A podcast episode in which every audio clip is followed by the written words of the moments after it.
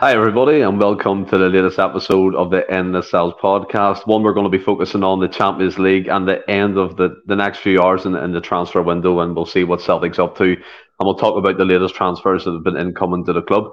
But first of all, like always, we do want to keep uh, kind of a, a table, so to speak, of the, the Super Six and get into this weekend. Just to recap, we have Kevin first place, Jamie second, Ewan third, Phil fourth, Alistair fifth. Bethany coming in at sixth, with Jamie seventh, William eighth, and then rounding off the top nine is Niall Thomas. So keep an eye on that, folks. Get involved in that in the weekend yet again. It's great crack. Stephen Coulthard, his prize has been basically ordered and it's on its way. Hopefully be with him in the middle of this month, the first of September, Ross. That the months are flying in. And then also as well, Ross's wife is doing a fundraiser event for Macmillan Cancer. So Ross, you take that away. Um, I will I mean, my bad, first of all, because she's actually doing it tomorrow. So I don't know why the idea never came to me to obviously put it on this for anybody that felt they wanted to donate. And it, it might be a charity, it's close to people's heart. Uh, she's doing it, as Stephen said, for Macmillan Cancer. It's called um, the Rob Roy Mighty Hike. So it's basically walking a marathon, basically. She's doing it starting tomorrow morning at seven o'clock. But um, Aye, that's that's pretty much it. It's for Macmillan Cancer. Uh, it's it's a tall order, but I've got every yep. confidence that she'll do it. Uh, and if anybody wants to donate, we're not expecting anybody to donate. I, I must add, but if anybody feels like they want to or is in a position that they can, then by all means go ahead. And Stephen, you'll tell them whereabout they can get the link for that on this. Will do, mate. Will do. As you said, Macmillan Cancer is a big, massive charity throughout the world, throughout Britain. As you said, close to many people's hearts who who fought that horrible, horrible disease. And the, the Just Giving link is in the description below. Not the banner here, but just below this video. If you click more, it's the first thing you'll see. And any donations are welcome. And we all wish good luck to your wife on that hike tomorrow. I'm sure she'll be knackered after, so you better have a, a hot a hot bath and some oh, relax and, she, and bath salts. She's staying away overnight. Oh, very nice, very nice. But in the comments already with with Jen Shades, Hail Hail guys, finally catching a live. Brilliant to have you with us. Uh, Thomas Burns, no left back, no striker, no goalkeeper. A little disappointing. We're going to come on to all that shortly. Uh, Corvo, great cause. Big up, big up to the folks doing the marathon. Hundred percent, all their supports behind them. But I'll start with something that's come out today. I know we're going to come on to the transfers, but Celtic have been improving people's contracts, new contracts, four year deals for Maeda, for Kyogo, Cal McGregor, players like that. And it came out after probably a long, drawn out process, what it seemed to be with Abada. He's finally signed a four year deal. He's committed his future to the club. I know Rodgers was really keen to get that done, and he was confident after a chat that he had with him earlier on in the season that his head was in the right space to sign that deal.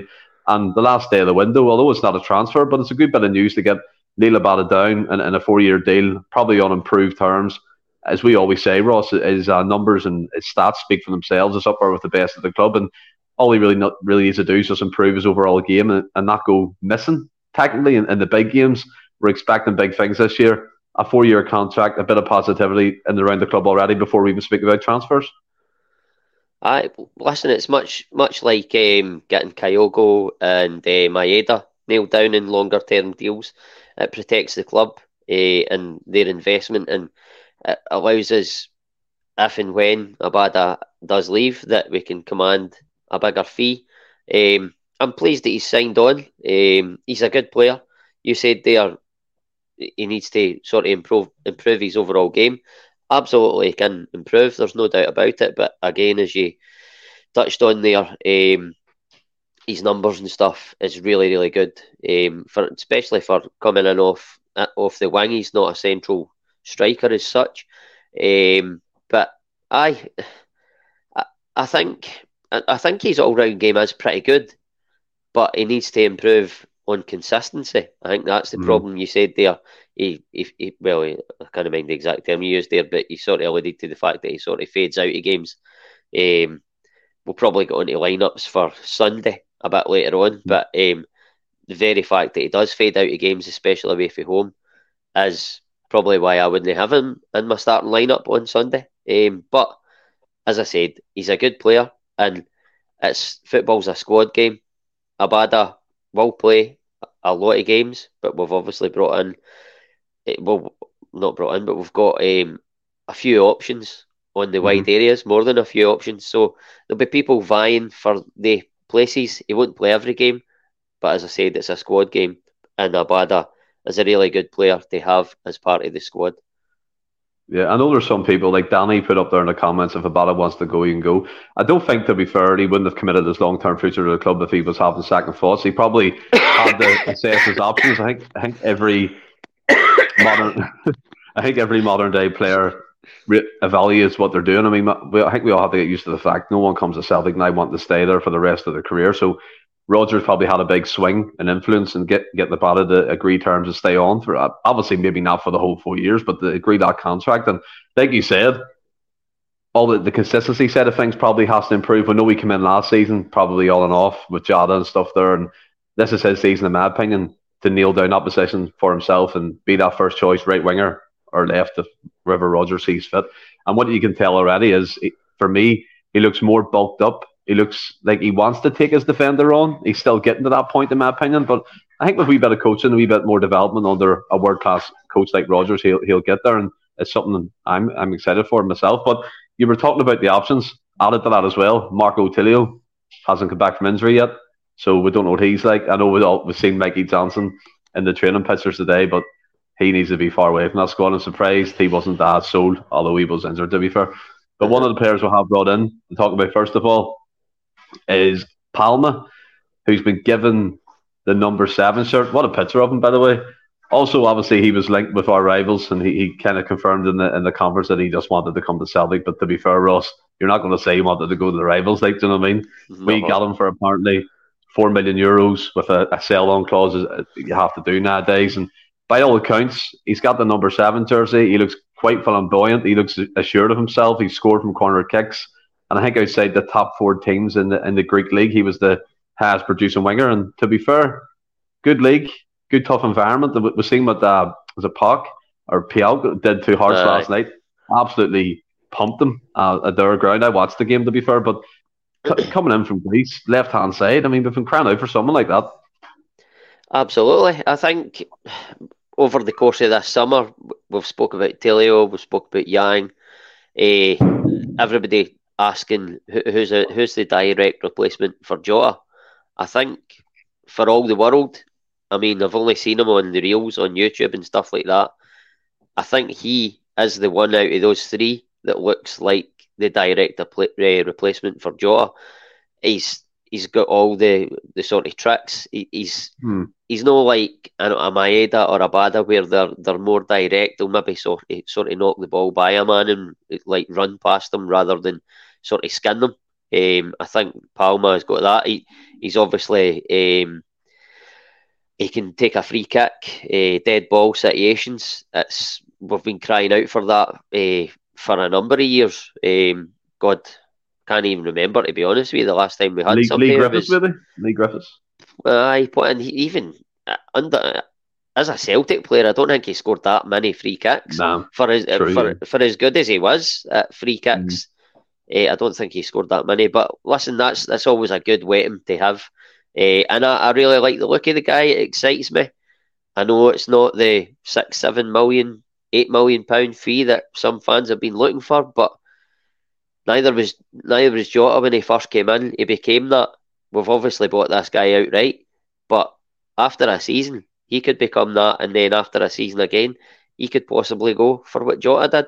I don't want that to happen, not as soon as that, but he's got all the ingredients, let's say, to become the sort of next Jota that we're looking for. And I think the very fact that Celtic have given him the number seven, I don't know if he's asked for it, the very fact that they've given them that tells me that they believe he's a, a bit of a special player. Yeah, hundred percent. If anyone wonder what the background noise is, it's dinner being cooked, so you have to bear with it for now. I mean, you, you, you, look at um Palma, like you said. What I can see as well is the physical aspect of him. He looks quite tall. He looks really athletic. And on the left hand side, I know we have Maeda, but question marks over his form at the start of the season, and rightly so, to be honest. I mean, the shot he hit against the Johnstone and almost took out the entire Green Brigade. You're going, You're a professional footballer, mate. You should be doing. You ah, well, that's another show. but I mean, back to Palma. I think Corvo said it. He hit, hit a free kick. He scored from corner kicks, which is fantastic. And not only that, it's his skill set, like you said. It's like the like Yang. It's someone to eliminate a player. Say if you're playing that low block and, and both wings, you need someone to go by a player. People with pace or people who rely on getting the one touch around won't work against that low block. So having different variations and Danny again said if Tilio's any good, we'll be will be stacked on the wings. And you're looking at Ibrox here coming really quick. I mean, Sunday this week has flew in. Would you would you pitch Palma straight in? Um, I wouldn't be adverse to it. Absolutely not. But I don't know. You look at it, and I think for me, as as much as Maeda hasn't started the season well, I think he's ready made for Ibrox. He's proven in the past that he can do it there. I know that Rodgers isn't asking him to do as much of the sort of running back the way as what he did under Ange. I think he needs to recognise that that's a strong part of Maeda's game and it helps protect Greg, uh, Greg Taylor.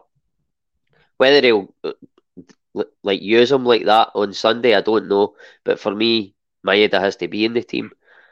Mm. I think if I'm right in thinking, Palma. I, I don't know if he can play. Can he play both sides? Uh, well, apparently he can play as well. He can play both sides, yeah. Uh, well, listen, I think for me, just off of what you said there, we need somebody who's going to like sort of beat a man and commit defenders. I think we need Maeda in there for the durability, and then at least one tricky player on the other side, whether it be Palma or Yang. And I think the reason I sort of say that is I never actually seen the St Johnstone game uh, last weekend. I was away. Uh, You're I, was, lucky. I was actually You're very, very lucky. Aye, aye, well, so I've heard. Aye, but um, going off the Kilmarnock game, uh, we had Maeda playing and Abada, and Rangers are not going to play like Kilmarnock. We know that, but um, there was nothing really happening for Celtic in terms of when they two were playing. But then when Yang came on and I know he's going to be leaving, but Haksabanovic, another guy who can sort of come commit players, that's when we probably made most of our chances, if you like. Um, so I think we need at least one player like that. For me, I've heard a lot of people saying that, oh, Abada should play because. Um, You're dead set against us, aren't you? Well, uh, well, this is, uh, uh, people have saying Abada should play because he loves a goal against Rangers. Now, I'm not going to argue against that. He, he scored numerous goals against Rangers, but they've all been at Parkhead. He's performed really well at Parkhead, but mm-hmm. at Ibrox, I don't recall Abada having one good game. He's he's no. If put it this way, if Celtic start, not to give away my lineup, no that MD cares, but um, if Celtic start with David Turnbull, if Celtic start with David Turnbull and Liel Abada on Sunday, you can forget it. Mm. Totally agree, but we'll come on to that. Corvo, Yang, Yang and Palma, Til, Tilio and Palma, or even Abada and Palma on the wings will be saucy. Look at the options we'll have from last week. We're already talking about different combinations. So, I mean, I think that's good to have in the wide areas. Uh, Stephen uh, Ray comes in. Remember, I said Ray? That was actually embarrassing that time I said it. Ray is in the league that has commanded big transfer fees. If Palma was bought from Belgium or Netherlands, he'd probably be a £10 million player. That's probably the byproduct of people who underestimate leagues. We've seen that ourselves. Our players go for peanuts compared to what the, an EPL player goes for, an EPL championship player. Do you know I mean? So, 100%. Even a Stephen, player for the Eredivisie as well, Stephen. Yeah, yeah, hundred percent. I mean, we could we couldn't go by your man. Um, the PSV had Lang, Noah Lang, or from Aye. Club Brugge. They bought him. He was fifteen million euro. It sounds like we could do it, but in reality, we probably wouldn't. But he was he was different groovy groovy against Rangers the other night. Uh, and Palma, to be fair, the Corvo, he's watched him a lot by all seems, and he said his chops and his skill set's really good. So I'm excited to see him. It's one of these signings that a bit unorthodox, and like you said, it's not the big name or the big transfer fee, but you have to get behind it, don't you? And you have to see what he can do. And he's been, he's been given a number seven jersey. I know Nadir Çiftçi got it before. Come on. Aye, so, he's not so coming for Dundee United. Uh, I know. So he has to be at least better than Nadir Çiftçi, and then we're on to something maybe. But another player who's come in, and that is, well, basically the saviour at centre back, and that's Nat Phillips from uh, Liverpool. Now, to be fair to you, Ross, I mean, you were all, I would say, quietly okay about this signing. I, I took me a while come around, to be honest. I was like, why was signing a guy for six months to do this in January. But then when you look into Nat Phillips and what he's done for Liverpool, he's played in Champions League games. He's come in out of the cold. He he was a part of a team that beat United at Old Trafford as well. So there's pedigree there, and his uh, defensive partner in that game, uh, Rhys Williams, plays for Aberdeen on loan. So again, coming up from Liverpool, you're coming from great stock. Uh, Ross, he's six foot three, for by all accounts from what I've seen and I've also listened to. He loves a tackle. He's very hardy, and in, terms of that, gets stuck gets stuck in. He loves a header, good old fashioned centre back. And I look at Lagerbielke, and to have someone like him beside him, a part of title winning teams in Liverpool, albeit didn't play a lot, but he played some games and he was important in it. He's played in Champions League football. He's also been on loan to Bournemouth. Carter Vickers, funny enough, before he came to us, was on loan on loan to Bournemouth and Spurs. He done well there. Having someone alongside him, like Lagerbielke, that experience going to the Ibrox, because let's assume he's going to start. I think, to be fair, we, we can all see the writing in the clouds in that one. Do you think it's a good bit of business by Celtic? Um, first of all, writing in the clouds. Wow, that's a new one to me. because you know why I didn't say that? Because on one of the topics it has writing writing on the wall, and I don't want to say it twice. So i writing on the clouds is what you're getting, and we're going to stick with it. writing in the clouds will do for me, kid. Um, I, listen, I, I, I've no, I, have never seen, I've not seen the whole lot of his career, but I have seen him playing the odd game for Liverpool. He looked all right, but like yourself, I've listened to uh, other people talking about him and know more about him. Uh, I've watched wee clips and stuff. The, the, the, I think it was a YouTube reel I watched, and the first couple of minutes were just he just puts his body in the line. He he, he wins almost every header that comes into the box, and mm-hmm. I think we'll face a lot of that on Sunday. Oh, listen, he's not just been bought for Sunday. He's been bought because we're really struggling in that department for injuries. We're looking an eye in the Champions League and obviously for the entirety of the season. But that game is coming up on Sunday, so we, we talk about that. Um, and uh, uh, listen, we've we've brought him in. If he doesn't start on Sunday, then there's something wrong. It's it's the most bizarre thing I've ever seen in my life if he doesn't start. And I totally agree with you. Lagerbielke, obviously, he's a bit more slight, um, bit more not do not try to do the Nat Phillips at a service, but he's probably a bit more comfortable on the ball by all accounts. Mm. Uh, only going off of what I've heard about Nat Phillips and what I've seen in Lagerbielke. Um, but I think what you've said there, I agree with in, in terms that he could be a good sort of guy to be in there alongside him. Although he's not played a lot of football football for a guy his age. Twenty nine games he's in the last. A, quite a, uh, he's got a decent CV. He's been at was it Freiburg? Was that in Germany or something? Stuttgart. Stuttgart. Stuttgart was it? Um, listen, he's he's experienced the Bundesliga. He's experienced the Premier League. Now he's going to experience the heat of a Glasgow derby, um, and I think he'll be well up for it. Uh, he looks mm. a confident guy, but as I said, he puts his body on the line. He's a throwback, a no nonsense defender. I love a no nonsense defender. I was brought up watching guys like John Terry, uh, Nemanja Vidic, guys like that. Class. Mm. Even boys like Jaap Stam, guys like that. Bob Baldé, Johan Bobo Baldé. Aye, all the guys. Mm. I like a, a, defender like that. I, I've said it numerous times. Obviously, when we're talking about uh, Greg Taylor and stuff like that, I like a, a guy that does his primary job well first and foremost. He seems he seems like he's a guy that does that. We need we needed a defender. We all spoke about um, how we needed somebody with a bit of experience. And it was like, well, even if it is a young guy, you don't know. But I think he's sort of in the middle.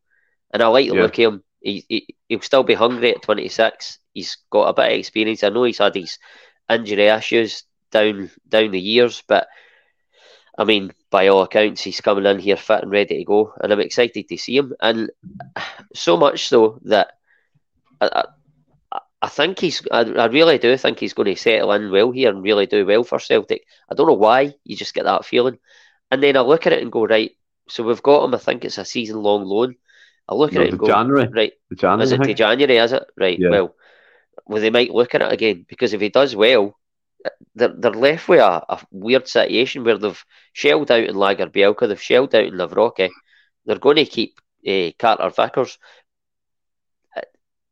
would it end up that he's going to be Carter Vickers' partner? But then Could at the same time, we might lose Carter Vickers next summer. So then he might become Nawrocki's partner. I don't know. I'm looking a bit far into it there. But first and foremost, we've got a body in the door that we really, really needed in that position. And yeah. I'm excited to see him, and I think he'll do well on Sunday. I really do.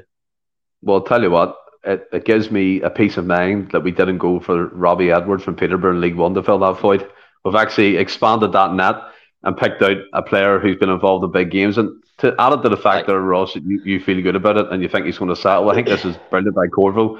Uh, remember watching that during the COVID season. He was immense, and even at Bournemouth, he's also a Champions League winner. He'll take that experience any day. So he's coming from similar environments in, in that aspect in terms of high pressure. You need to win games. You need to be winning titles. You need to be winning leagues. You need to be winning domestic trophies. So coming from that kind of environment, yes, it should be a seamless kind of period for him to settle in.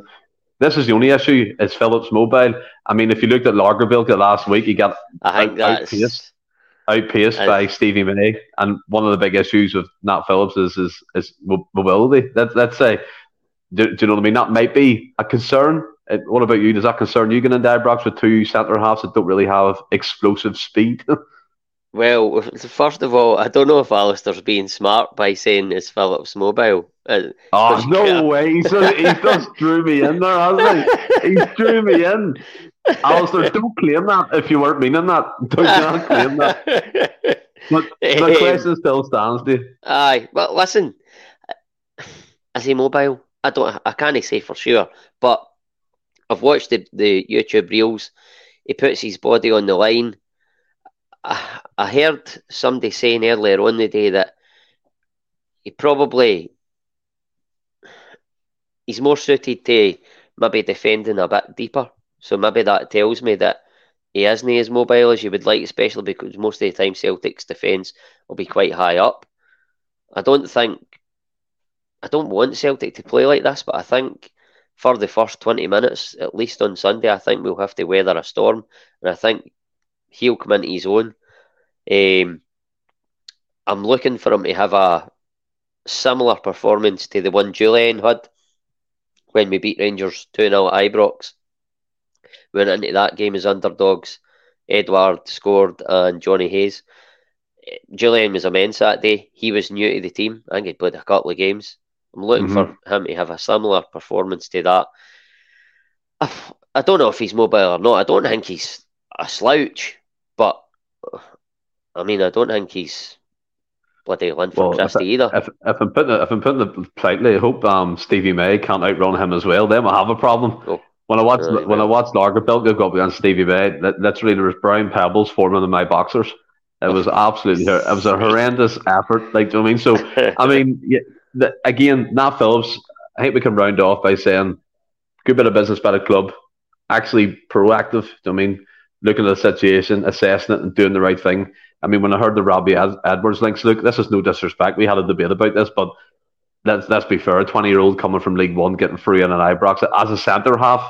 I know Matt O'Riley, but that's a different case. I don't think that would have ended well. I really don't think that would end it well. But I think Nat Phillips has the experience to come in and be chucked into a high pressure game straight away. And like Jed Thomas said in the comments, you don't get a game for Liverpool on their clap if you're shit.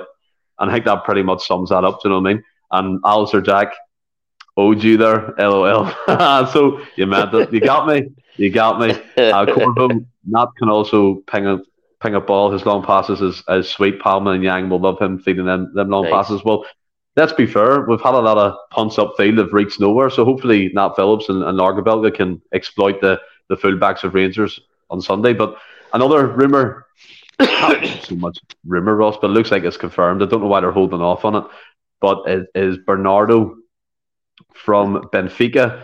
There's a lot of hysteria, a lot of potential about this kid apparently over at Benfica. He's played, I think, 30 professional games for them, also played their B team, was a loan to the Portuguese team maybe a year and a half ago, played 13 games, maybe it was a January loan for six months. And he has a, a big buyout fee of, I think, what was it, 900 million or 90 million or something crazy like million, that. But 90 million. But I think what these clubs do is they put these buyout fees on them just in case a young player hits, like a, a João Felix, for example. you get that fee. Well, you don't get the big astronomical amount, but you get like a 90 million pound, a 100 million pound into the bank. So, I mean, Barcelona's done it with their young players. Every I think, European club do it to a certain degree with it over overdo the, the buyout fees to make this player look like he's going to be amazing. Sometimes it doesn't work out, sometimes it does. So I wouldn't look too much into that, to be fair. But what I can tell from him is he can play in the eighth. I think he's a box to box type midfielder. He's been capped for the under 21 team. He was, he was also a teammate of, of Jota's when he played in the Benfica B team. So he knows about us. We know about him. And it seems to be a loan to buy. And it's worked well for us before in, in the likes of Carter Vickers and, and uh, Jota, hasn't it? Aye. It, listen, I don't know much about the guy, to be perfectly honest with you. I look at it and I'm like, right, okay, can he, he's coming in. If you're saying he's a number eight, uh, box to box, Oh, is that is that the dogs can after Reed? Here you go. Uh, aye, a number eight box to box midfielder. Do we need that? Possibly, possibly. Well, obviously, we've got Hatate the now who can do that job. He's out injured. You look at home. He's looked all right. If he's come in, can he go into the heat of the battle at Ibrox? It remains to be seen. Um, Turnbull, I don't think we can put him in there on Sunday. Who's it leave you with?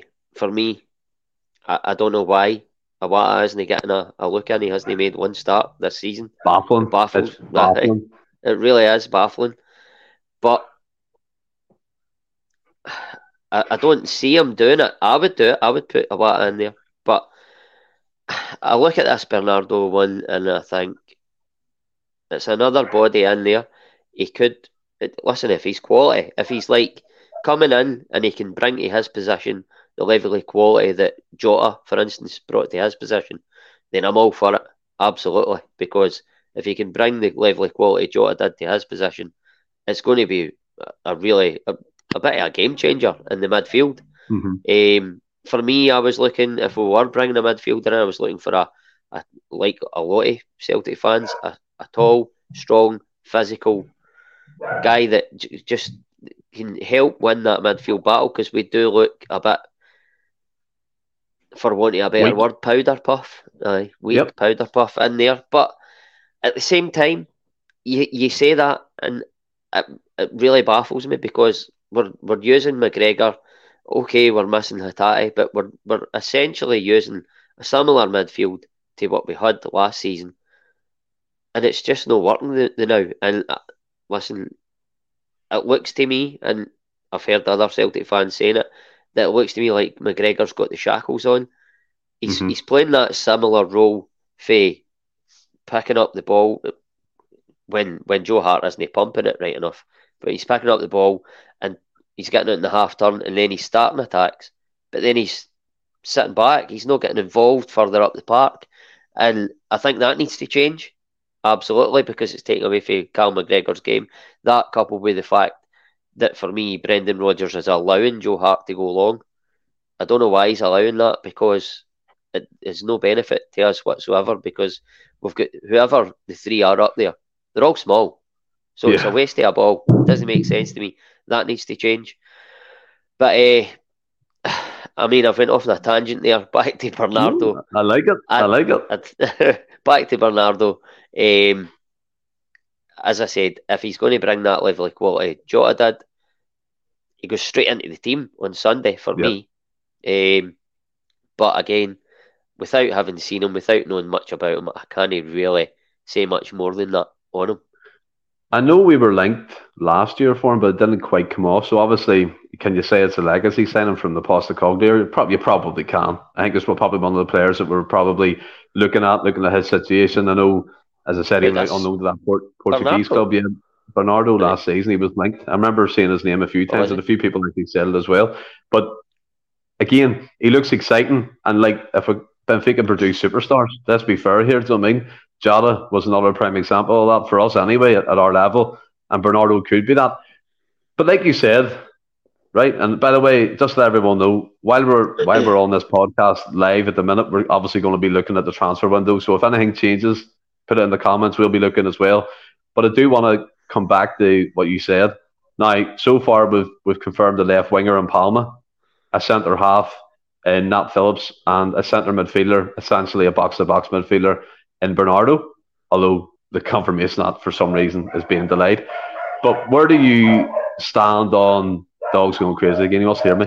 But where do you stand on people saying left back, striker, goalkeeper, physical midfielder? I think for me personally, the midfield department in terms of centre midfielders, we're stacked there. Like you said, we're missing that tall physical player who can get stuck in about it. And if we're basing the level of the likes of uh, Sangare and Veerman, because it's the only thing I've seen that's in the Champions League at the minute, the beat Rangers quite comfortably. They were physical, also box to box, but playing as two sixes really protected their, their centre halves. They were playing in the back three. They've done a great job. That scares me because we don't have that player. And the prospect of going to the Champions League, which we're going to come on to the group stage, we don't have that physicality in midfield, which most big top clubs do. You look at the left back situation, and again, I'll go back to it. When we played uh, Wolves, Nelson Semedo rinsed Greg Taylor. We played Aberdeen, Morris rinsed Greg Taylor. Albeit Greg Taylor had a fantastic, well, a fantastic game, I say, against uh, St Johnstone. It was his best game of the season. So there is positions for me that there's deficiency in Ross in terms of we've not covered just yet as we stand at half eight. Where do you stand on, on, on this at the minute? Um, listen, left back, goalkeeper, I concede. They they they could should be improved on, possibly. But I look at it as well. I'll start with Greg Taylor. I look at it, right? You've said Nelson, you keep going back to that Nelson Semedo. Uh, ripped them apart in a friendly. And Morris, right? Aberdeen. Right, at, at, that time. But what I will say is, I don't think he's getting the same protection for Maeda. Mm-hmm. And I think he's caught between two styles, and now I don't think he really knows what he's supposed to be doing. Brendan Rodgers doesn't really know how he wants to use his fullbacks because he doesn't want to change too much. But I don't think he's too keen in playing the inverted fullback like mm-hmm. long term. But I think at the moment he's going to have to because it suits Greg Taylor.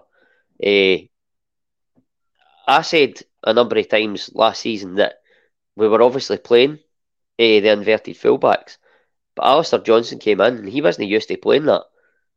He didn't pick up the positions that Greg Taylor did. He was he was sort of caught between playing a, a sort of more traditional fullback mm. and playing the inverted fullback. But such as his quality, he was getting away with it. Whereas Greg Taylor is obviously isn't he as good as Alistair Johnston. I would never never make that case. But um, Greg Taylor played in the Champions League last season. And again, Maeda did protect him a lot and it helped a lot. But also, I, I don't recall at any point Greg Taylor getting absolutely turned inside out, caught out of position. Like, but I think this is, what, this is what this is what I'm saying. So obviously the system's changed and it's not suiting him at the minute. I so, get what you're so, saying for the, for the for, for the foreseeable stick to the inverted fullbacks. But if Rodgers doesn't see it that way, I, in my opinion, I don't see why he would do it for the short term. If because in that short term he could train the players to play the system he wants. So why compromise that kind of learning process just because it's not working out. Why could he not sign a left back that can deal with that? And like you said, I mean, if you if you look at the positions of McGregor, uh, O'Riley, um, Turnbull in the midfield, Turnbull and O'Riley especially, they're much higher up. Usually under Postecoglou would have been going out to the sides, right hand, left hand, but they're playing as two tens and they're staying really central and they're not covering the midfield either. Maeda's staying up more. I don't know if that's a, a coaching thing by Rodgers. Maybe it is. We've seen with Sinclair as well, that kind of aspect of the game. But I'm not trying to dig out Greg Taylor, but I'm, I'm pointing out no. what we can see happening in his system. And left back in the comment section is people saying we should have signed a left back who could deal with that situation. Right. Well, I, I, I totally take that point on board. I'm not arguing against that for a second. But listen, Rodgers has just came in, right? I'm looking at a. Celtic fans were say have been saying for weeks now. Ange Postecoglou came in, got the business done early.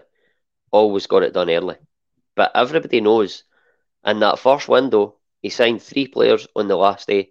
Now, all the players worked. It was Giakoumakis, mm-hmm. Carter Vickers, and the other one escapes me right now. But um, Jota, they all worked. Was it was it Jota? Right? Well, I think it was. mm-hmm. he he signed the players on the last day, right? So that's not getting your business done early. That's coming in as a new manager, and he's doing the same now. He's still signing players for Spurs on the last day. This is the guy that gets business done early because he's in at a new club and it's his first window. He's came in and he's assessed the squad, and he's leaving it late, but he is bringing players in late. That'll change and the windows going forward for me. I don't think it's a Peter Lawwell thing. I don't think it's a Brendan Rodgers thing. I don't think it's a board thing. I think it's a a change of manager, and it takes a wee bit of sort of that that that that change takes time, if you like.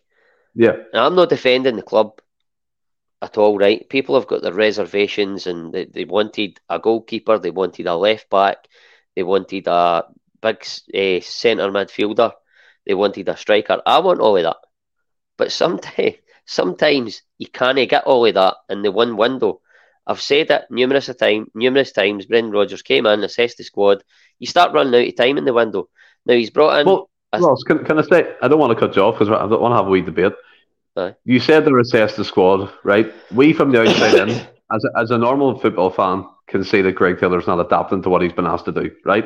You mentioned there that we wanted people wanted a, a goalkeeper, left back, tall physical midfielder, and a striker, backup striker. We all know that. So what I'm thinking here, prior, prioritize positions. For me, left back should have been high on that list. Bernardo, by all accounts, coming in from Benfica, could be a superstar, but he wasn't a profile that we need in there. So what I'm saying is, looking at, we from the outside can see Greg Taylor not adapt, adapting. Why can Rodgers not? If you're saying he's assessing the squad and, he, and he's looking at that, going, "Nah, I could probably change there." Why is he not looking at the Greg Taylor position and being like, I think he has alluded to the fact a couple of times that he would like a left back, but maybe the, the left back that he wants hasn't came hasn't become available in this window, or one that obviously you could get a left back that he wants, but or you would you maybe wouldn't be able to get the left back he absolutely wants. I'm like top tier left backs. Obviously that's Mhm. not going to happen, but somebody within our parameters and he thinks is going to be the man to take us forward. Maybe he's not available. We have to go with Greg Taylor now. We have to go with Bernabei. It's I'm not defending the club, but I'm I'm, I'm thinking outside the box, if you like, and saying it's not just as simple as right. We need a left back. I'll go and get one. It maybe he maybe get one in January. It it might be too late for the Champions League this time, and that's that's shite. But it's not always the club's fault he, he might have to wait until next summer. I think that he he had his sights set on Kieran Tierney. I really do, and it's not it's not happened for whatever reason. Obviously, it'll be financial. So you Mm. look at it and go, right, okay, he's they've maybe put all their eggs in that one basket, hoping they can get him, knowing that if they don't, we'll probably be struggling to get somebody else. But at the same time, for me, Greg Taylor is a decent left back. He's shown that for two years that he can be a good left back for Celtic. I think I understand what you're saying. If Rodgers doesn't want to play the inverted fullback, then he has to coach Greg Taylor the now to play. I'm not. I'm not arguing that we we need one the now or not. I'm saying he's maybe not available. That's my point. I'm Would not take- saying we don't. take- Would you take Ryan Bertrand? Obviously, that's the rumor that we're interested in him. He's Um, 34 years old, no, Champions League winner. know. No. No. Nah, not at 34. Um, listen, he's had a decent career. He was at Chelsea. He won a Champions League. He played in the Champions League final. Wasn't he a regular at Chelsea when he played Oh, in that final? Yeah, yeah. He was playing in it out of necessity because whoever was the, the, the, the left back at the time, I can't remember. Well, it'd been Ashley Cole, probably. I don't know. Was it? Possibly. Could have been. Could have been. Could have been. I don't recall, but he, he wasn't a regular in that Chelsea team when he played in that final. Uh, 34 year old, I know you can play a bit longer now, but nah, I know for me, I would rather go with Greg Taylor as bring in Ryan Bertrand at 34. Uh, I think Greg Taylor is a I agree. decent left I agree. I, I think that Rodgers, I know he, he, listen, it's no a massive change in style, but there is differences. And I think at the minute, because Rodgers hasn't, I think Rodgers was in the market for a left back. I really do. Eh, for whatever reason, it doesn't look like we're going to get one.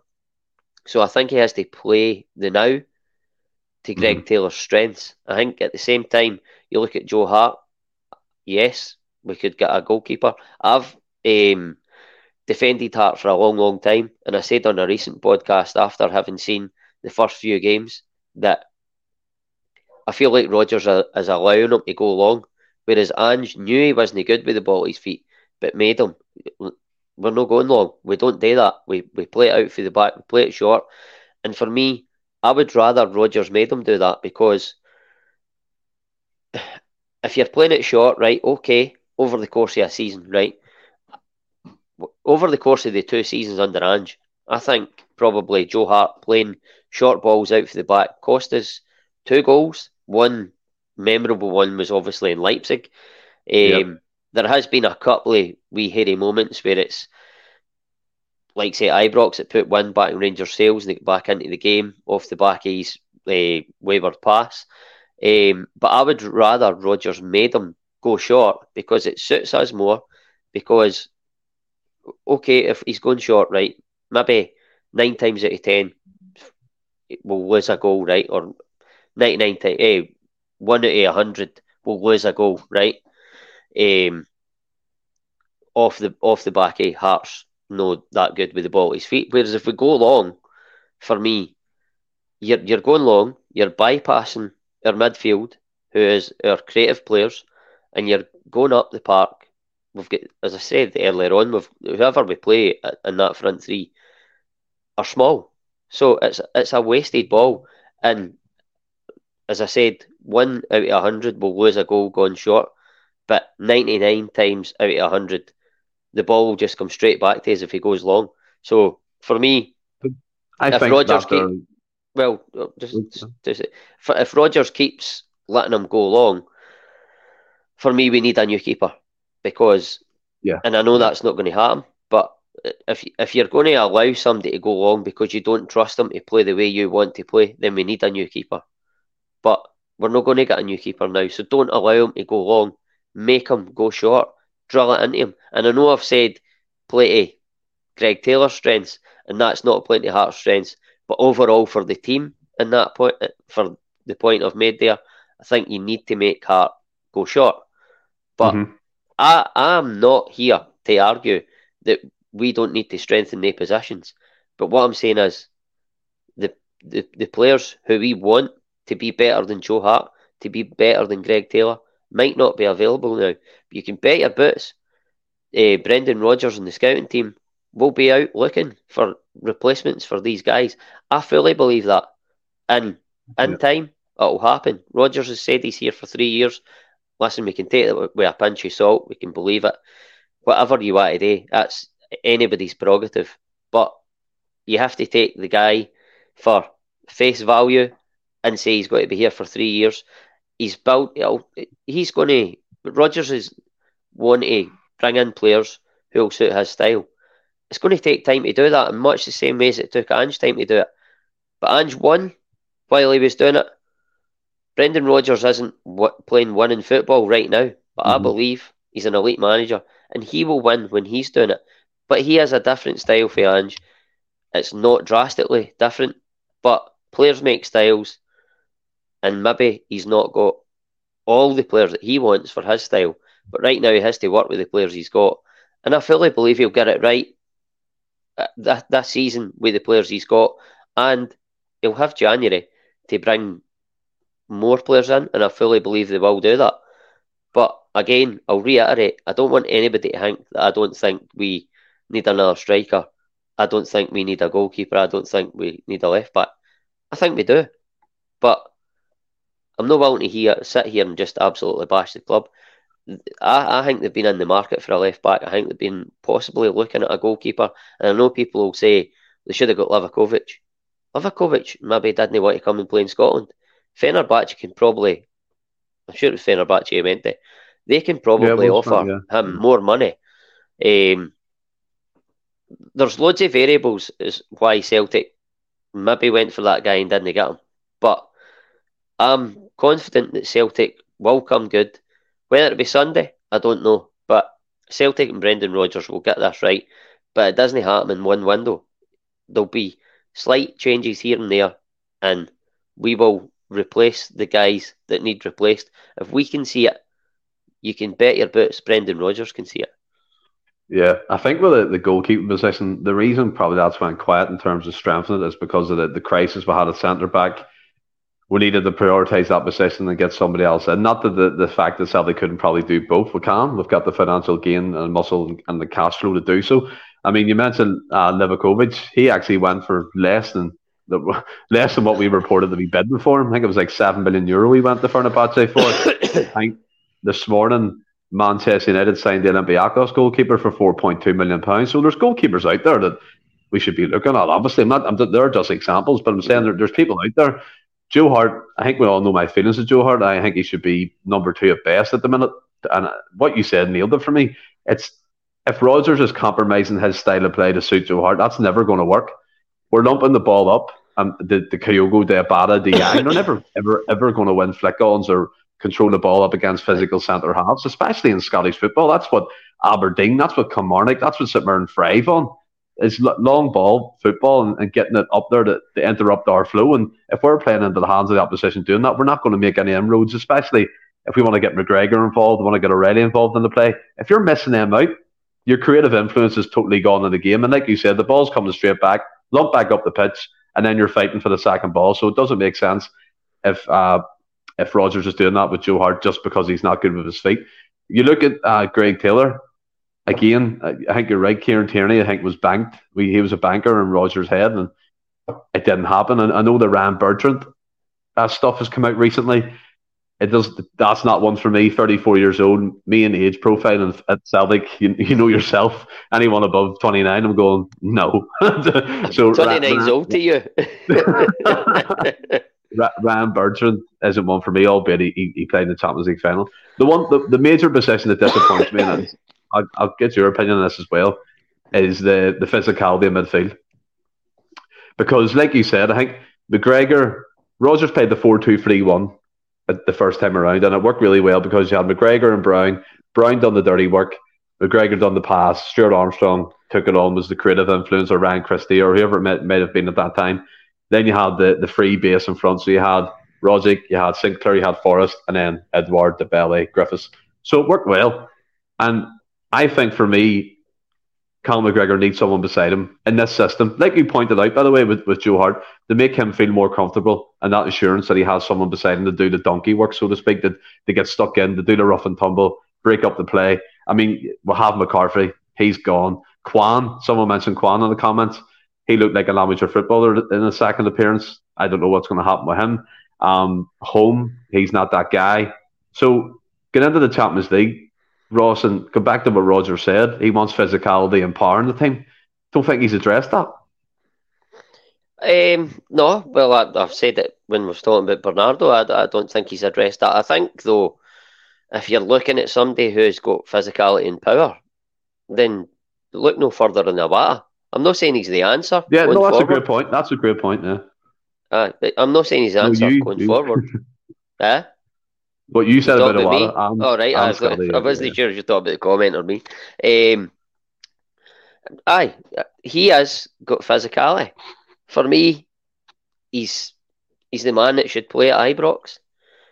But just when we're talking there, just sort of thinking of like the midfield and Cal McGregor, obviously, I, I, I, like McGregor further up the park. As much as he's in that six role, he's been immense for Ange. I think he is really effective further up the park. Everybody wants him getting involved further up the park. This might be totally way off left field, but it just came into my head there when we were sitting talking. Obviously, McGregor was out for a portion of last season, and Matt O'Riley, Matt O'Riley came in and he played the, the, the McGregor role. What about? Ah, listen, it's not going to happen.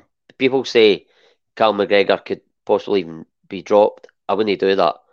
I think it's coupled with form and the way we're playing now, he isn't getting involved in the game as much.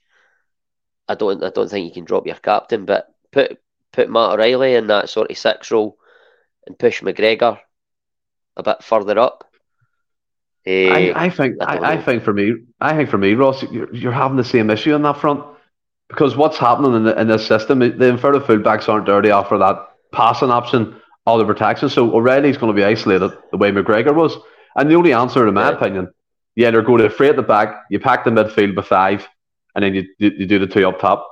And then you can maybe do that kind of that system where you drop O'Riley in beside McGregor. But you, if you do that with O'Riley not only does O'Riley not have the pace McGregor does I don't think don't think he has the positional awareness that McGregor does, and that's something we've seen on the Rans Postecoglou. McGregor done really well. He could take the ball in the tight space. He swivels all the time. He's looking with John Collins scanning, scanning, scanning. Do you know I mean that famous saying?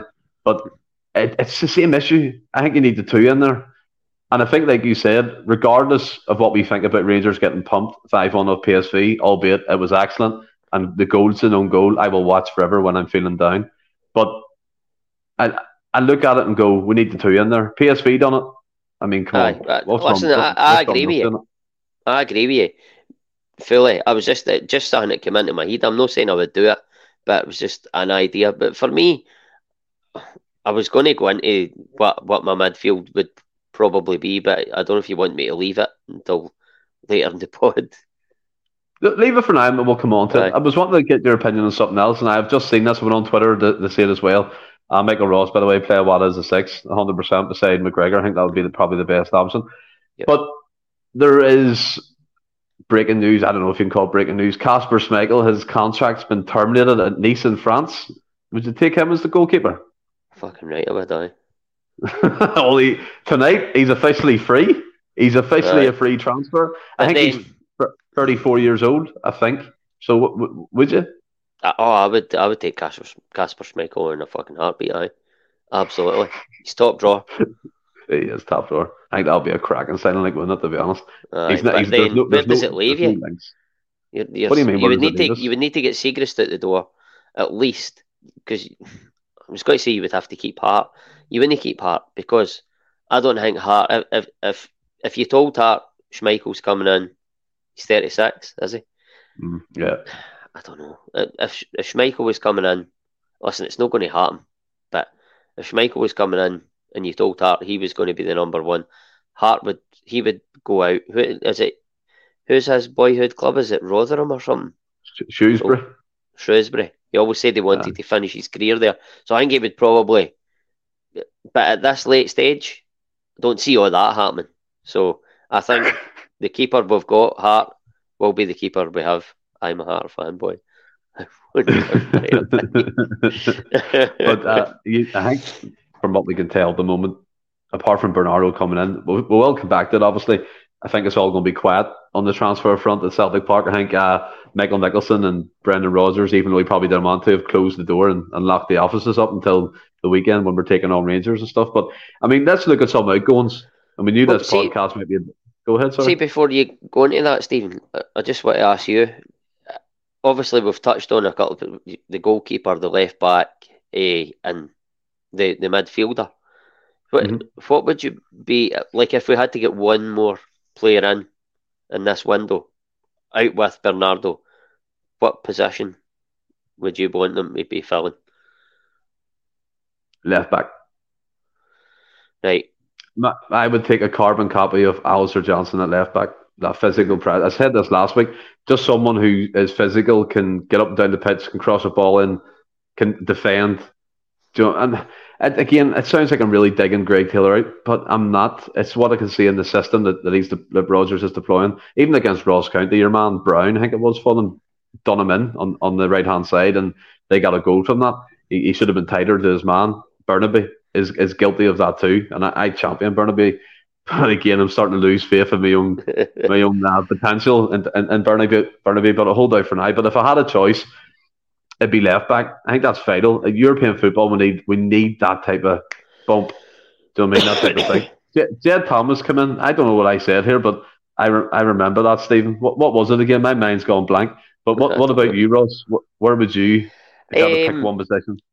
Well, listen, I I, take, I fully take on board the goalkeeper and the left back situation at this late stage, I think when you're talking about realistically, I think we've got a good goalkeeper, we've got a good left back, of course we can improve on it, but I think we need a third striker. The now, I, I think in time we will improve on the other positions that we've spoke about.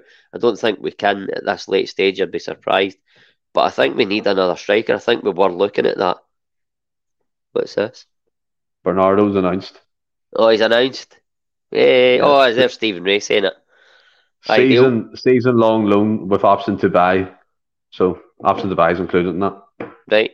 But I wonder back what, to what you were saying. Back to what um, I, I was just saying. I think in time we've got a good goalkeeper. We've got a good left back at the moment. I think in time we will uh, improve on them, or hopefully improve on them. But we will sign players to try and improve on them. But I think right now at this late stage, I think we need a third striker. I think by all accounts, O is available this weekend, which is a really looks, big boost. Yeah, it's a really big 100%. boost. Um, but again, if one of them get injured, we're sort of up shit's creek. Especially if it's Kyogo, especially if it's Kyogo. Um, so I, I would like to see another striker coming in. I know they have tried in this uh, or sort of these last couple of days. Whether it happens, highly unlikely, but that's what I would like to see. Hundred percent. Michael Ross, we do not have a good left back. I think Scally Boy wanted a striker and left back. They're the two primarily positions that everyone's agreeing we need kind of strengthened And like you said, Oh's back, but again, one more injury down to them strikers are down to one. And then if the bad thing happens, they all get injured again. Touch wood, that doesn't happen. But I'm not speaking. Aye, well, yeah, you, you keep quiet on that one. But I mean, we'll come on to some outgoings. Michael Ross, no, sorry, Thomas Burns come in. Soro, Ajeti, and Haksabanovic all seem to be out the door. Good news. I totally agree. And if we bring bring our minds back to last week, Ross, the, the comments on Instagram, um, to be fair, summed up Haksabanovic in a Celtic shirt. To be to be fair, if, if, if I'm not, the presence isn't valued, I shouldn't be here. Something along them lines. Ismaila Soro was once a bright spark a bright spark. I remember we said this on the podcast. He was a bright spark. And then Alban Ajeti, five million pounds from West Ham, down the drains. Were accepting an offer in the region of 500k from a Turkish club. The loss we made in him, the loss we made in Barkas. But the other good news is they're going to be out the club. Aye, listen, touching Soro first. Um, we we did think he was a bright spark when he came into that into the team in the uh, ten season. I think we've said a million times. Him and Turnbull, they came in and they looked brilliant, uh, but we were so bad at the time that I think if me and you had come in, we'd have shored up that midfield and looked good. But um, match fit. he's he, he's done he done all right for a wee spell, but he's he's no. When Ange came in, you knew you knew he wasn't going to be the sort of quality, the level of player that Ange needed to play his style. He couldn't play in a Rodgers team. He's he's not good enough for Celtic, pretty much. And that's the he's probably a decent guy. He just wasn't good enough for Celtic. Um, who was the other? T- oh, yeah. Yeah, the less, yeah. Aye, the less said about him, the better. Uh, when he first who came in at Celtic. A, who was better in a Celtic shirt, Nadir Çiftçi or Ajeti? probably Çiftçi. aye, probably Çiftçi. Um, wow. But uh, aye, when he, I mean, I compared Ajeti when he first came in to Gary Hooper. Oh, what the hell I was on there? Like, he was so bad, so bad. And listen, West Ham couldn't get rid of him quick enough, and they got five million pounds from him. What a bit of business. I think, where did we get? 500 grand? 500 grand. wow. I think, I mean? what, did Moyes not say, I don't know who he is, or was that Haksabanovic? I can't remember. Moyes said, said that about one of our signings. Uh, I think it was him, I. I think it was Ajeti, aye. Definitely. Yeah. I mean, that should have sounded alarm bells right away. But we we spent, we were all up for the 10 season. We'd spent 20 odd million pound, 5 million pound, a new striker. Everyone was looking up. The club had dipped into their not so deep pockets. It was brilliant and it went to shit, absolute shit. But uh, aye, it, you needed the guys out, you needed them off the wage bill. I don't think they were a bad influence in the dressing room, um, but you just needed them off the wage bill. You take the hit in Ajeti, sometimes it happens. We had to take the hit in Barkas as well. It's just, you, you can't get them all right. You just can't. No. Um, Haksabanovic, uh, there, there's so much potential in that guy. There, there is a player in there. Some manager somewhere will bring it out in him. It wasn't at Celtic, it wasn't at Ange, it's not going to be Brendan Rodgers. His comments on Instagram, bit disappointing. Similar to how I felt about um, Holm's one after the Aberdeen game. I didn't like oh, that. The Listen, be humble or something, wasn't it? Aye, Something like bitch, yeah. sit down or something. It was some sort of lyric for a song. But yeah. I didn't like that. I wasn't a fan of it. But listen, I'm 40 in two weeks' time. There's a new wave of football player coming up, as Brendan Rodgers touched on the day. Eh, I'm not into it. I wasn't into the Giakoumakis egg timer either. It's not for me. Oh, I remember that. if you get something Julian to as say, well say it. Like I wouldn't, if I was working for a company, I wouldn't go out and like put an egg timer. Not that it would, but you know what I'm saying. My work wouldn't care. Know what I mean? No, no, Ross is going to get another painting job. But you, you get my my sentiments. I, I just I, I'm not a fan of it. Listen, Ross McCall made a, a really valid point the other night in saying that obviously he was young and the, the way his social media works and stuff like that, and I totally took that on board. Thought it was a, a really valid point, obviously, and it was a good point to make for somebody who's in the public eye, if you like, where we don't experience that. So it was it was a good sort of view for that side of it. Um, but I mean, Brendan Rodgers said today that oh, he's no on social media. He didn't sort of see it, and then in the next breath, he was like, oh, "I didn't like it," kind of hanging. Listen, Haksabanovic Haksabanovic a good football player. He absolutely Mm. is. He scored some nice goals for Celtic, but for whatever reason, it's just not worked out.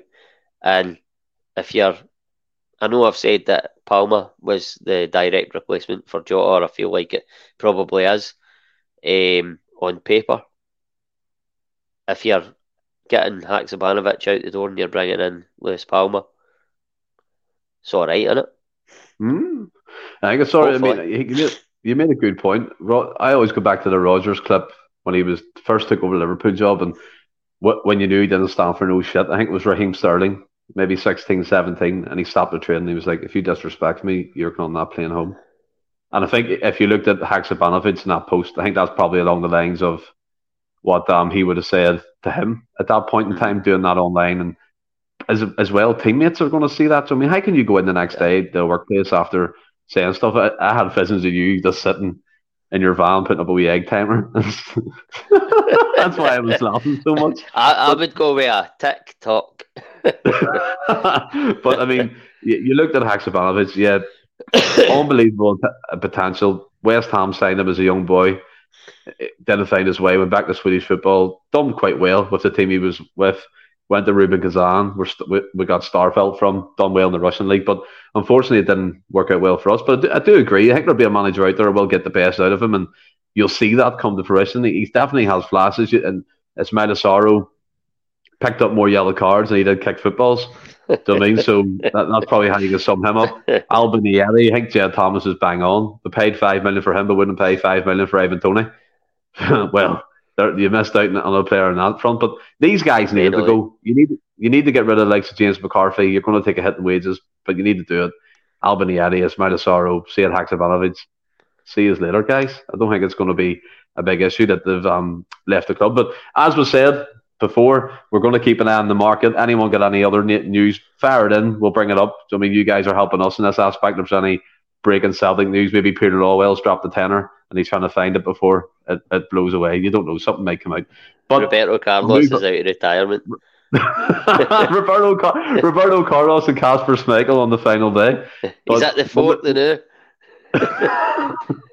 well, who's he with? He's with Chris Wilder. That's who he's with. And he's having a pint. He's having a pint, and he's with Chris Wilder.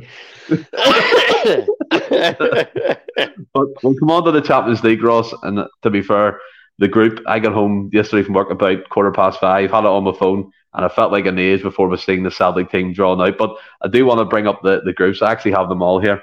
oh wow! Some tasty, some tasty groups in it. I mean, you look at Group A, Bayern, Bayern Munich, Manchester United, Harry Kane's gone back to England, uh, Copenhagen, Galatasaray.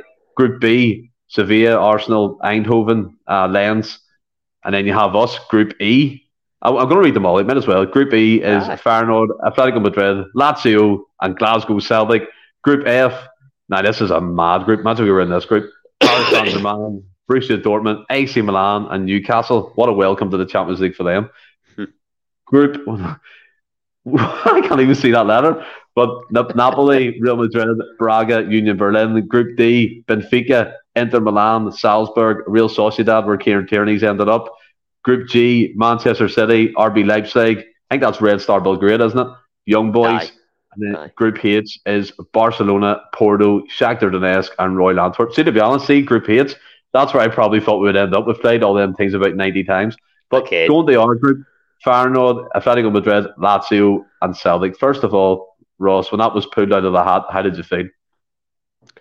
Um, well, out of pot one, the team I wanted was Feyenoord, so I was pleased with that.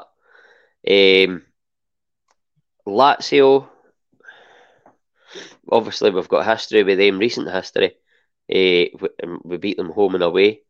I think this Lazio team are probably a bit better than the one we faced previously. Whether we are is another discussion Oh, Um, yes. Which Yeah. we might get into at a later date. Well, well, we'll, but, we'll get um, it. No, we'll get into it tonight because I want to bring it. You made a good point. You made a good point today. I think we should talk about that. Aye. Um, I, I don't know if we are or not. Um, well, I do, we aren't. But um, if what's the other team again? Um, it's far Feyenoord, Atletico Madrid, and Lazio. Atletico, aye, God's sake, how can I forget them? They're the they're the big one. Listen, there's no heavyweights in the group. And what I mean by that obviously is Paris Saint Germain, Bayern Munich, Real Madrid, Barcelona. I don't look at that group and go, right, we could get beat six 0 in that game quite easily. I don't I don't see that happening to us this time. I d- listen, it didn't happen. We lost five one to Real Madrid.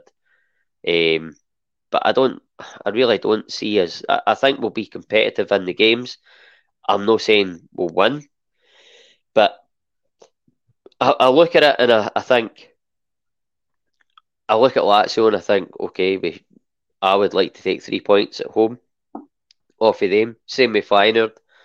Atletico Madrid might be a taller order, and they are. They used to be. By the way, I'm happy with it. Absolutely happy with it. Um, Atletico Madrid, uh, they've been that sort of team. They're really defensive, stalwarts, hard to break down. But by all accounts, they're playing a, a bit more expansive under the same manager, which I'm surprised at. But I don't expect them to be a defensive team against Celtic anyway, no matter what style they play. Um, Yeah. I just, I just think because they're they're a better team than Celtic, that I don't think that can be argued. If we can take a point out of the two games off of them, that would be unbelievable. I think if we got seven points out of that group, I think that would be a really good achievement. I think it would maybe far off getting his third place, but seven points is a tall order, tall order because there's everybody knows, no imparting wisdom. There's no easy games in the Champions League, but I look at every every team in that group and think there's there's points to be got. There's joy to be had against A teams. There's no a game where I look and go with absolutely no chance. See if uh, we cast our mind back to last year, we had Real Madrid, RB Leipzig, and Shakhtar Donetsk, and we we obviously done the live watch along. We couldn't do it yesterday, unfortunately. Obviously, the time of the draw and people working on commitments and stuff. But I think, to be fair, there was a lot of optimism last year, and then opinions changed throughout the group stage, and then finally the conclusion was drawn that we weren't ready. So, what if that happens again this year? I mean, I look at Lazio, I look at Feyenoord, and I'm thinking, like you, like you, seven points, but then does the narrative change if we see us if we see us get beat or we see us drawing games? Do we come out come out of it again with oh we'll do better next year again? It all obviously all depends on the teams we get. I think this is the feeling I had getting that Real Madrid group. Yeah, they were a superstar team, but I looked at Shakhtar and I looked at RB Leipzig. They're probably of a similar level to Lazio and Feyenoord. Would you not agree? Um, I would I would actually say that Shakhtar last season anyway were a level below Lazio and Feyenoord. Mm, But yeah, I think this is my take on it, right? This is my take of why we were so optimistic last year. One, we were playing really good football under Ange domestically and we were blowing teams away, right? Secondly, Ange Postecoglou, with the media, the way he spoke about the fans, the way he spoke about the club, the way he spoke about his team, he just filled uh, the connection between manager, players, and fans was unbelievable. And most guys hung on every word Ange said, and he made us, he gave us optimism. He made us dream beyond what we thought, what what we were actually capable of, in my opinion.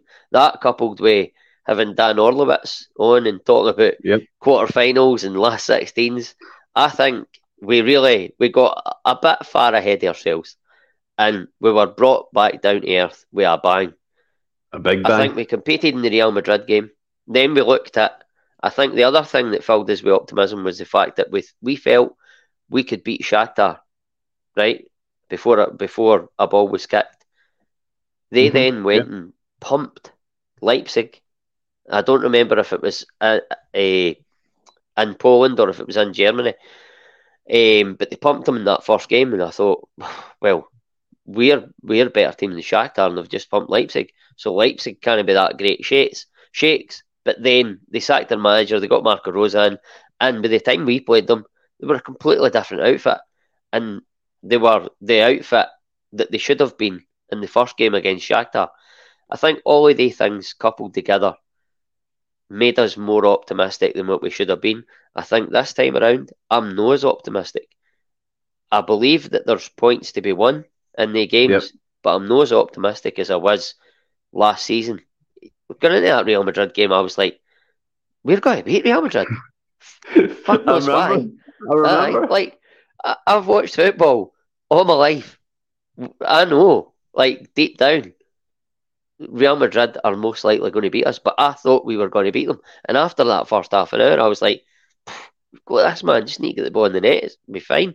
But all of those things, I think, made us more optimistic than we ordinarily would have or should have been.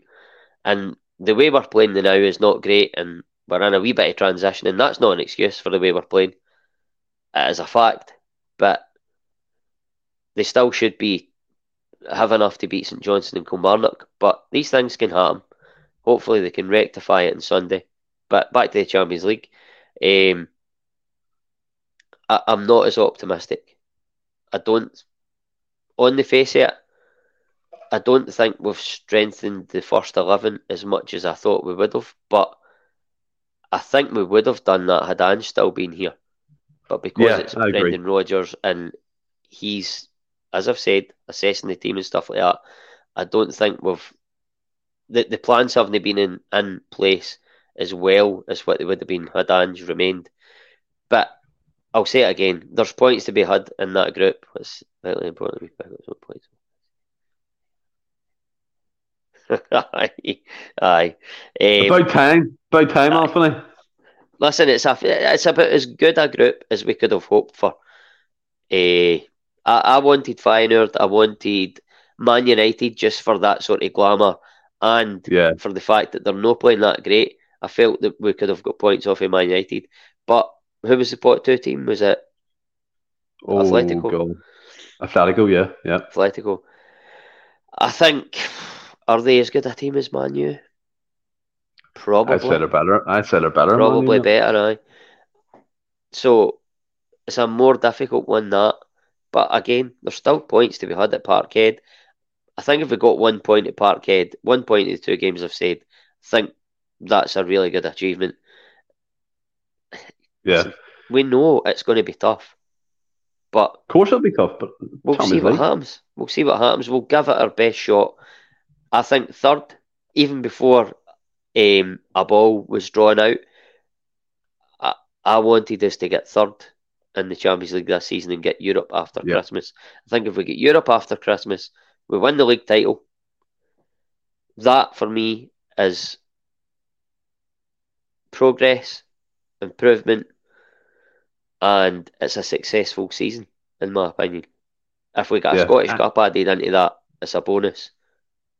I agree. I think we need to make an inroad in Europe, and Rodgers has already alluded to that fact that he wants to do that. We all know that.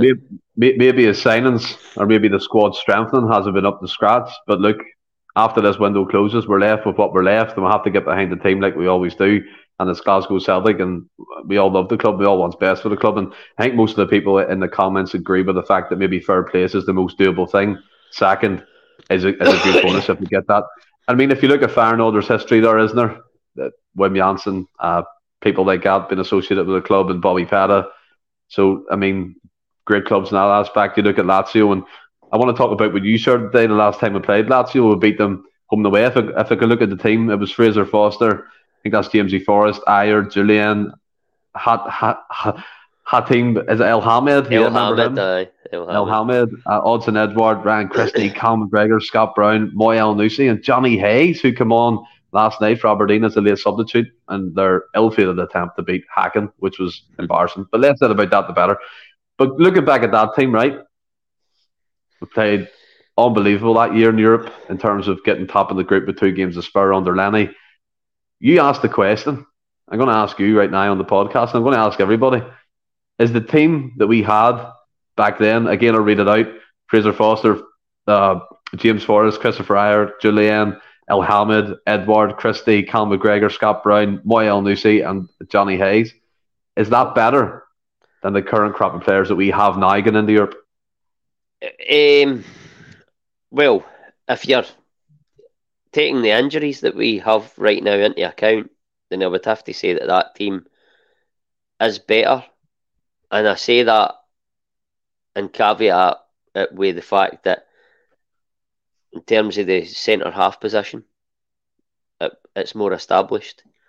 In terms of the midfielders, they're more.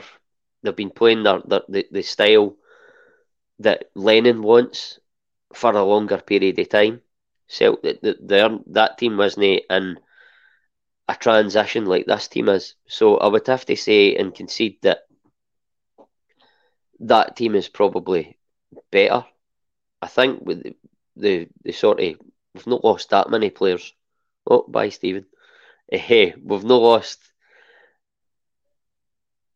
We've not back. lost that. Aye, you're back. Yeah. Aye, we've not lost that many players. Um, so with the similar personnel, the team last season playing under Ange, I would say we, as I say, similar players is better than the team we're talking about for that Lazio game.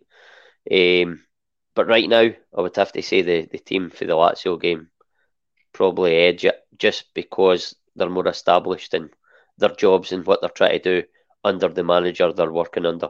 Whereas, see if you if you look back at that, right, and we're we're talking about Europe, so it kind of it tie, ties in.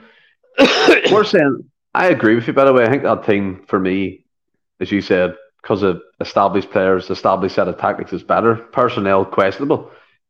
But you you look back then and Lenny, he done a cracking job. I'm looking now, like you said, and Feyenoord Lazio, that should give us a boost. Like we could have got that Newcastle group. That Newcastle group is insane, and to be honest, it's probably what we all expected. So, do you think the pressure kind of ramps up a wee bit on Celtic now, with no excuses if we don't progressed in like a Europa League, if it don't progress that way or a second place as a bonus, I mean, Stephen Ray came in talking about the figures. I think the Swiss Swiss Ramble put in Twitter today they do football finances. Lazio, Celtic, and Feyenoord, their finances are on an equal keel, so to speak. Maybe not. Obviously, they spend more than that, but bringing stuff in and, and player sales and stuff is it, we're up there with the two clubs. Arne Slot, who rejected Spurs at Feyenoord, by the way, Diego Simeone, who seems to never want to leave Atletico Madrid, obviously for good reason. He's, he does a fantastic job there. But does does the pressure ramp up on Rodgers and, and this Celtic team to, to do something in Europe this season with that group? No, for me, no, no. And to touch on what you said there about obviously the Lazio and the Feyenoord financials being the same as Celtic, that's all well and good. But Feyenoord playing the Eredivisie, Lazio playing Serie A they can attract a higher cal- caliber player. Celtic, uh, Scary, Um, Celtic could attract the players if they played in the leagues, and I believe Celtic would spend the money on the players that they have, and they would they would they would they would buy the players, but because we play in Scotland, as much as we've got maybe the same amount of money as these teams, we just aren't able to spend it because that level of player isn't willing to come and play their football in Scotland when they've got offers for the English Championship, the English Premier League, Serie A, Bundesliga, mm. Eredivisie. It's just the way it is. It's we're just where we are in the food chain. For me, I don't think the pressure's ramped up before a, as I said, before a ball was drawn out. You're looking at the the teams that were well. You could obviously see that most of the pots before even the yeah. the qualifiers were done, and you're looking at it and going right. Look at all the teams. If Celtic get third place in a group, it's a really good achievement. So for me, regardless of who we drew, third place was always what I was looking for. It, of course, it should be minimum. You, the, the group we're looking at, right, or we're in, sorry, two points we got last year. If we get two points this year in that group, I'll be bitterly disappointed. I Failure. really will because there's more. There, there's more than two points in that group for us. There was more than two points in the group last season, and yep. we played well enough to get more than two points, but we came up short. We can't do that this year. We have to be more clinical. We said at the end of that campaign that the guys, most of the players, will have a Champions League experience under their belt now. They'll be better for it. That's the hope. That's theoretically what you think would happen. Whether it is is another story, but I don't think you can say Celtic going into a Champions League, the pressure is ramped up. If anything, for me, the pressure should be off because you're not expected to do much. But what I will concede is if they don't get third and they don't at least, I mean, you look at it two points last season, right? You have to win at least one of your home games, minimum, for me. They have to do that. Mm-hmm. Third place for me is realistic before a ball was drawn out. It's still realistic now, and I think that is the minimum you should expect. But in terms of the pressure ramped up, no for me, no. Celtic, go out and play your football, do your very best. If you give a good account of yourselves and come up short, I'll be disappointed, but I'll make a judgment on what I've watched on the park over the piece yeah, I think Strange of the Doctor is, is kind of on your thinking. Just go out and play the Celtic way and do the fans proud. And yeah. obviously, we want that to transpire in the results, especially at Celtic Park. It's become too easy for opponents over the years. And I'll go with you, Ross. Before a ball's kicked, I'll settle for third place, and we'll get we'll get stuck into the Champions League when it kicks off in September. And it's obviously Glasgow Derby weekend as well. Now, the, the narrative change that I heard from Ally McCoist in the, in the commentary when Rangers were getting pumped 5 1 by PSV was incredible. Mm-hmm. It went from, I think we'll qualify, I think we'll do well, to the Europa League's best for Rangers, the best for all the Scottish clubs. Really quickly, by the way. It was mm-hmm. quite, it was mad. Another thing we heard, yeah, 100%. It was almost like they got the top on the shoulder. Change it, change it. But another thing we heard coming up the Derby weekend was from our former Celtic player, Alan Stubbs, who's come out from, in, in the William Hill uh, podcast. I think it's the William Hill podcast. It's definitely sponsored by us anyway. And he basically confirmed what we all know. There was a, a referee. I don't know who it is. He, he should have named him just in case he's still working. They're all still working. Let's be fair. That said to him in a dead. high pro. I think oh, well, he's dead. There's referees who are associated with that kind of stuff. There's Alan Stubbs said there was a referee in a high profile Glasgow Derby game that said to him while he was walking by, There's no way I'll give you a penalty against Rangers. We get called paranoid. We also get called paranoid from VAR now. and among other things from these people who think we always bash officials and stuff like that. Look, I'm not saying that all officials are like this, but I think personally there's a certain element. Should these comments be investigated?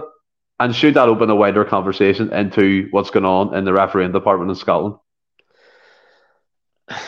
Well, I of course, their comments should be investigated, but by all accounts, that whatever game it was was about it must be at least twenty years, probably more than that. We've been late nineties, I would imagine. No, well, Nah, maybe uh, early noughties. So we are we're talking twenty years ago. Now I know Alan Stubbs is still playing at the time, but surely coming out and saying the comments would be would have been more effective at the time. Mm-hmm. I don't know what it's achieving now, especially in the, the week leading up to a Celtic Rangers game. It just ramps it up even more for the referee. If a decision goes against Celtic, well, did he? Well, I stand corrected. I apologise. Um, I didn't know that. I'm, I'm just going off of obviously the recent podcast. That's fair enough if he's told that. I'll retract what I've just said. Um, but again, at the same, I'll go back to the point I was just making on it Disney. It's no great doing it on a, a, a derby week lead up to it. I think that if a decision goes against Celtic or they don't uh, don't get a penalty they should have had, then it's going to be ramped up on the current referee that he Don Robertson, isn't it? Aye, Don, he's yeah. he's going to get accused of doing whatever the referee done twenty years ago is accused of or did. Um, if if comments in the future come out like that and it's more current way or it's closer to the time it, it, it was supposed to have happened, then of course aye that should absolutely be investigated. Will it be investigated investigated enough where people are brought to sort of justice? Eh, probably no, not. That'll be if it ever comes under. out, Ross. If it ever comes out, yeah, swept under the carpet. If it ever comes out, right, we all know to be fair, there's some element that goes on. Was there a case recently with Neil Lennon and a referee and something happened in the Celtic match? I can't remember what it was, but It was down to investigated. I did the referee get sacked or something or suspended? or- Aye, aye. I, like I can't mind the exact. It was like a penalty incident or yeah, something. I can't even mind exactly, but and it happened. It happened. but it happened, But what- and he, he didn't give the decision. He should have gave it. Yeah, but yeah, that's what it was. It was something along them lines. Strange of the doctor, absolutely. I firmly believe Scottish football is rotten from the head down and it's still as corrupt as ever been. Look at the SFA's appointment for this Sunday. And Don Robertson apparently is an open Rangers fan. I don't know this. I'm just saying from what I've seen in the comments, a few people have said that. But you, you look at this, right? I, I listened to a bit of that. I don't know if you've seen it, the Mike Dean podcast with Simon Jordan, the, the one he does. And he, he was talking about he done the VAR one day and to take the heat off his friend, he didn't say what the correct decision was, and he got basically got suspended and then ultimately let go from his job.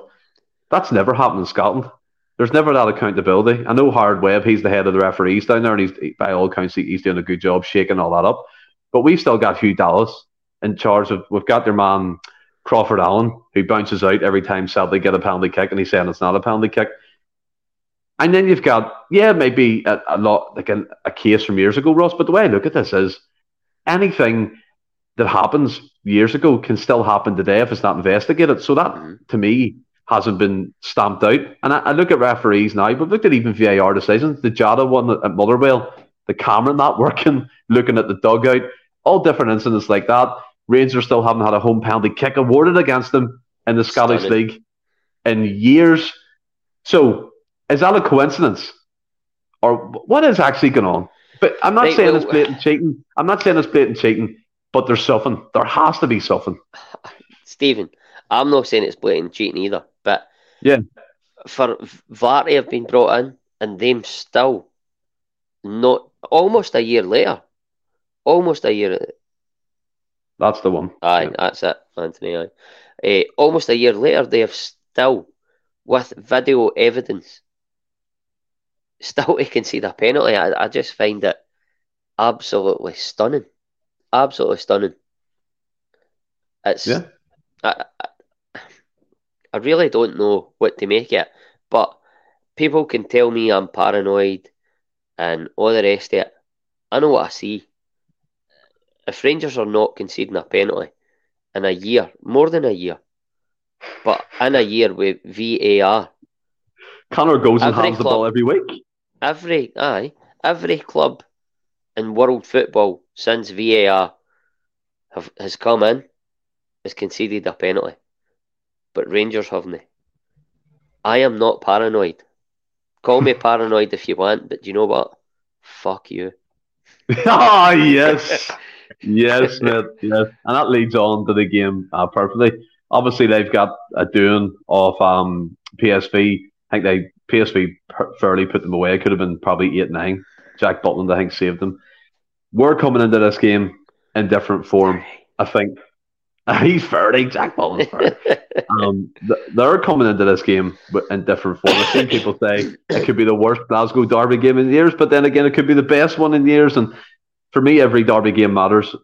I think the first one, especially for that psychological element, we could go four points ahead into the international break. It could have been six points, but obviously we drop points against the Johnstone. Anthony said on Monday the worst case scenario we go two points behind, but I don't want to think about that.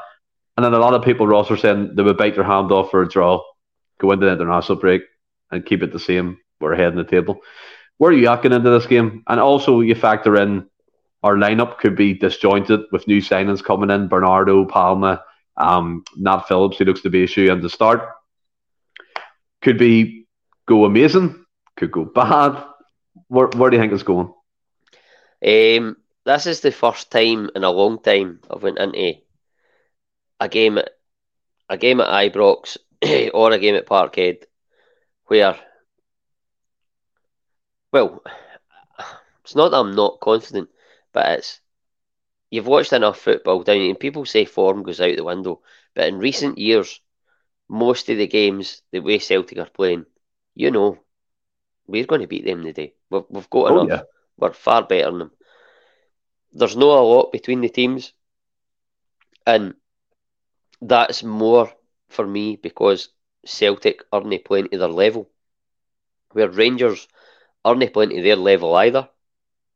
But Celtic are a lot further off their level than what Rangers are to their own level. I think it's that coupled with the fact we've no fans, with no fans, excuse me, with no fans uh, in the last game at Ibrox, and the fact that we changed the team quite a bit and the league was won, coupled with that, it didn't go well for us on the day. But then you look back at it and you go, right, oh, could have scored.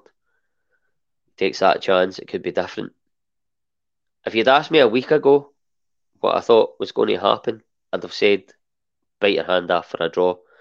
Mm-hmm. because I thought, and listen, one man doesn't make a team or a result, but and I don't want to single the guy out, but if we'd went into that game with Liam Scales as the other centre half, it, it, honestly, it, it doesn't bear thinking about. It really doesn't.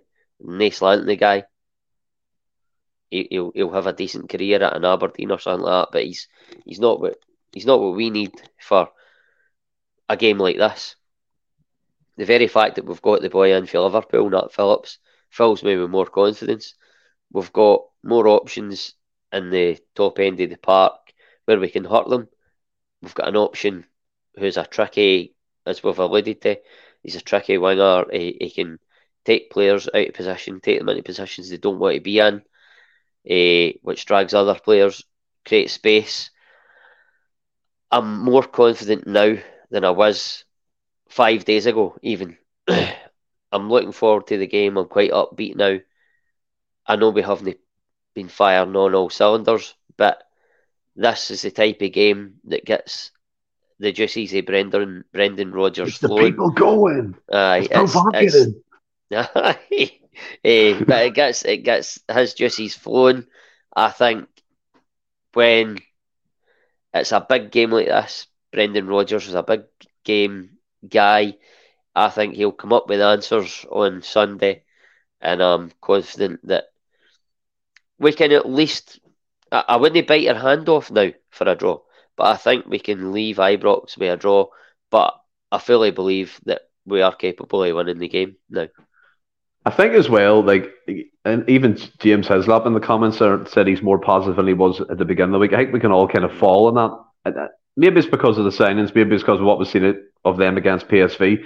What I've noticed as well, Ross, look, is the fact for me, Michael Beale has been hailed as tactical messiah, as second coming, whatever Do you know what I mean? I think Gary McAllister did an interview in the record today, former Rangers coach, by the way, and saying Rodgers slightly edges it in experience over Beale. Slightly. Come on. Come come off it. Like it's incredible it's incredible incredible the things that people print nowadays. But um I didn't buy the physical paper, read it online, and that wasn't reading a, a food record, you know what I mean? But you, you, you look at dashboard. you, you look at them against PSV and even the other games, look, I, I'm not going to lie, Rots Rangers when the Celtic are playing, and it's just to see how they're playing. I wanted to get beat, obviously. And what I've noticed is they play the exact same way they did three or four years ago. It's to the wings, the Tavernier or Barisic to swing it in and cause chaos in the box. And then if that doesn't work, you maybe get a, a bit of something from Cantwell to break the lines. So, yeah, I get what you mean. I'm more confident getting into the game than I was. Probably because last last week it was reaction time to what was seen against Johnstone. You have the week to sit on it. You get Nat Phillips in, eases your your fears of Liam Scales playing. You get Palma in. Maybe you get Yang playing. I don't know. We'll come on to our, our lineup prediction.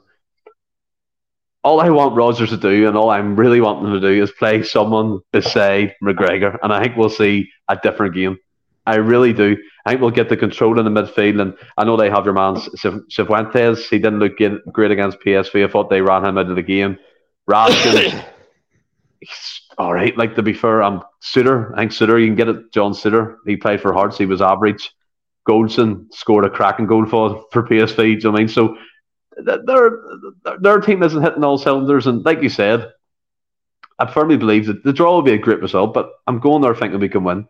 I think Rodgers today said the wins are going to come and we will know how to win soon. So I mean that, that's words of encouragement, and obviously this system he's, try, he's trying to implement. And as you said, he's been assessing the squad really deep into the transfer window and stuff like that. But I'm confident going into it. Although I still want the old allocation back, but that's a, a discussion for another day. But give me your score and lineup prediction. Um, Right, so I'll, I'll go that with what I would. Corville. A joke, Corville. I'll go with what I would play. I'm not saying this is what Rodgers will go with, but this is what I would go with. Hart and goals, Johnston, um, Phillips, Lagerbielke, and Taylor. And then I would go with a two of Iwata and McGregor. And then a three uh, Maeda on the left, Yang on the right, and O'Riley. But obviously, I would I would have Maeda and Yang a wee bit further up, and O'Riley, mm-hmm. and then Kyogo. That would be my team. Score prediction. Two one Celtic. I like it. I like it. You, you just get out of the win. That's all we need. I would go with Joe Hart, Alistair Johnston, Lagerbielke, uh, Nat Phillips, Taylor. You've convinced me in Iwata. Iwata has to start for me. Iwata, mm-hmm. McGregor's the two sitters. It could be O'Riley. It could be Bernardo playing in the 10. Apparently, according to his interview, what I've, what I've seen in the comments, he said he plays as a 10. Who knows? That might be a surprise. I do believe he'll start Yang on the right hand side mm-hmm. and Maeda on the left and Kyogo up top. And I'm going to match it I'm going to go two one because I am more confident. yeah, I I am more confident. We agreed for the first time. No, we joke. We've, me and you've been agreeing quite a lot, but um, it's strange. I'm not I'm not liking it, but I'm confident. We've had time to assess the, the week and, and things like that, and obviously. Just to recap again for everyone who's watching along, Celtic have signed Nat Phillips, Bernardo's been confirmed tonight. Luis Palma's been the five year deal. While we've been on there, the only thing that's happened is is uh, Bernardo coming in if anything changes, there's what two hours, two and a half hours left to do so. Maybe here's hoping someone might come in. But I do want to again point to the fact that um, Ross, your wife's taking part in that hike tomorrow, walking a marathon, I believe. And the, right. the link in the description below for Macmillan Cancer is a Just Giving page. We're not expecting to do, donate anything, just if you want to. It'd be fantastic for the cause, Ross. And Super Six, when, when does that have to be done for? Uh, so it's has your predictions have to be in for by three o'clock tomorrow, obviously for the three o'clock kickoffs. Um, mine's yeah. is done. Franny reminded me the night. All good. he he does his homework all week and then he puts on. Ah. He tries to get as close as possible. That guy's a maniac at that game. But, what I will say, here's the hectic two and a half hours of the transfer window, and then hopefully we're back on Monday, Ross, celebrating the win, or even a draw. I think we'll take a draw as well. Have you enjoyed this podcast? Thoroughly enjoyed it. Listen, we've not done a two for a while. You never named us a two piece, which I was very disappointed by. Everybody else. Well, you, let's go with two piece. What we going with? well, we always get Penn and Teller anyway. Penn and Teller will be hundred percent the magicians. and on the magician on the magician front, we're going to disappear off your screen now. Stay well. Hail, hail. Stay well. Keep safe. Superb finish. Love it.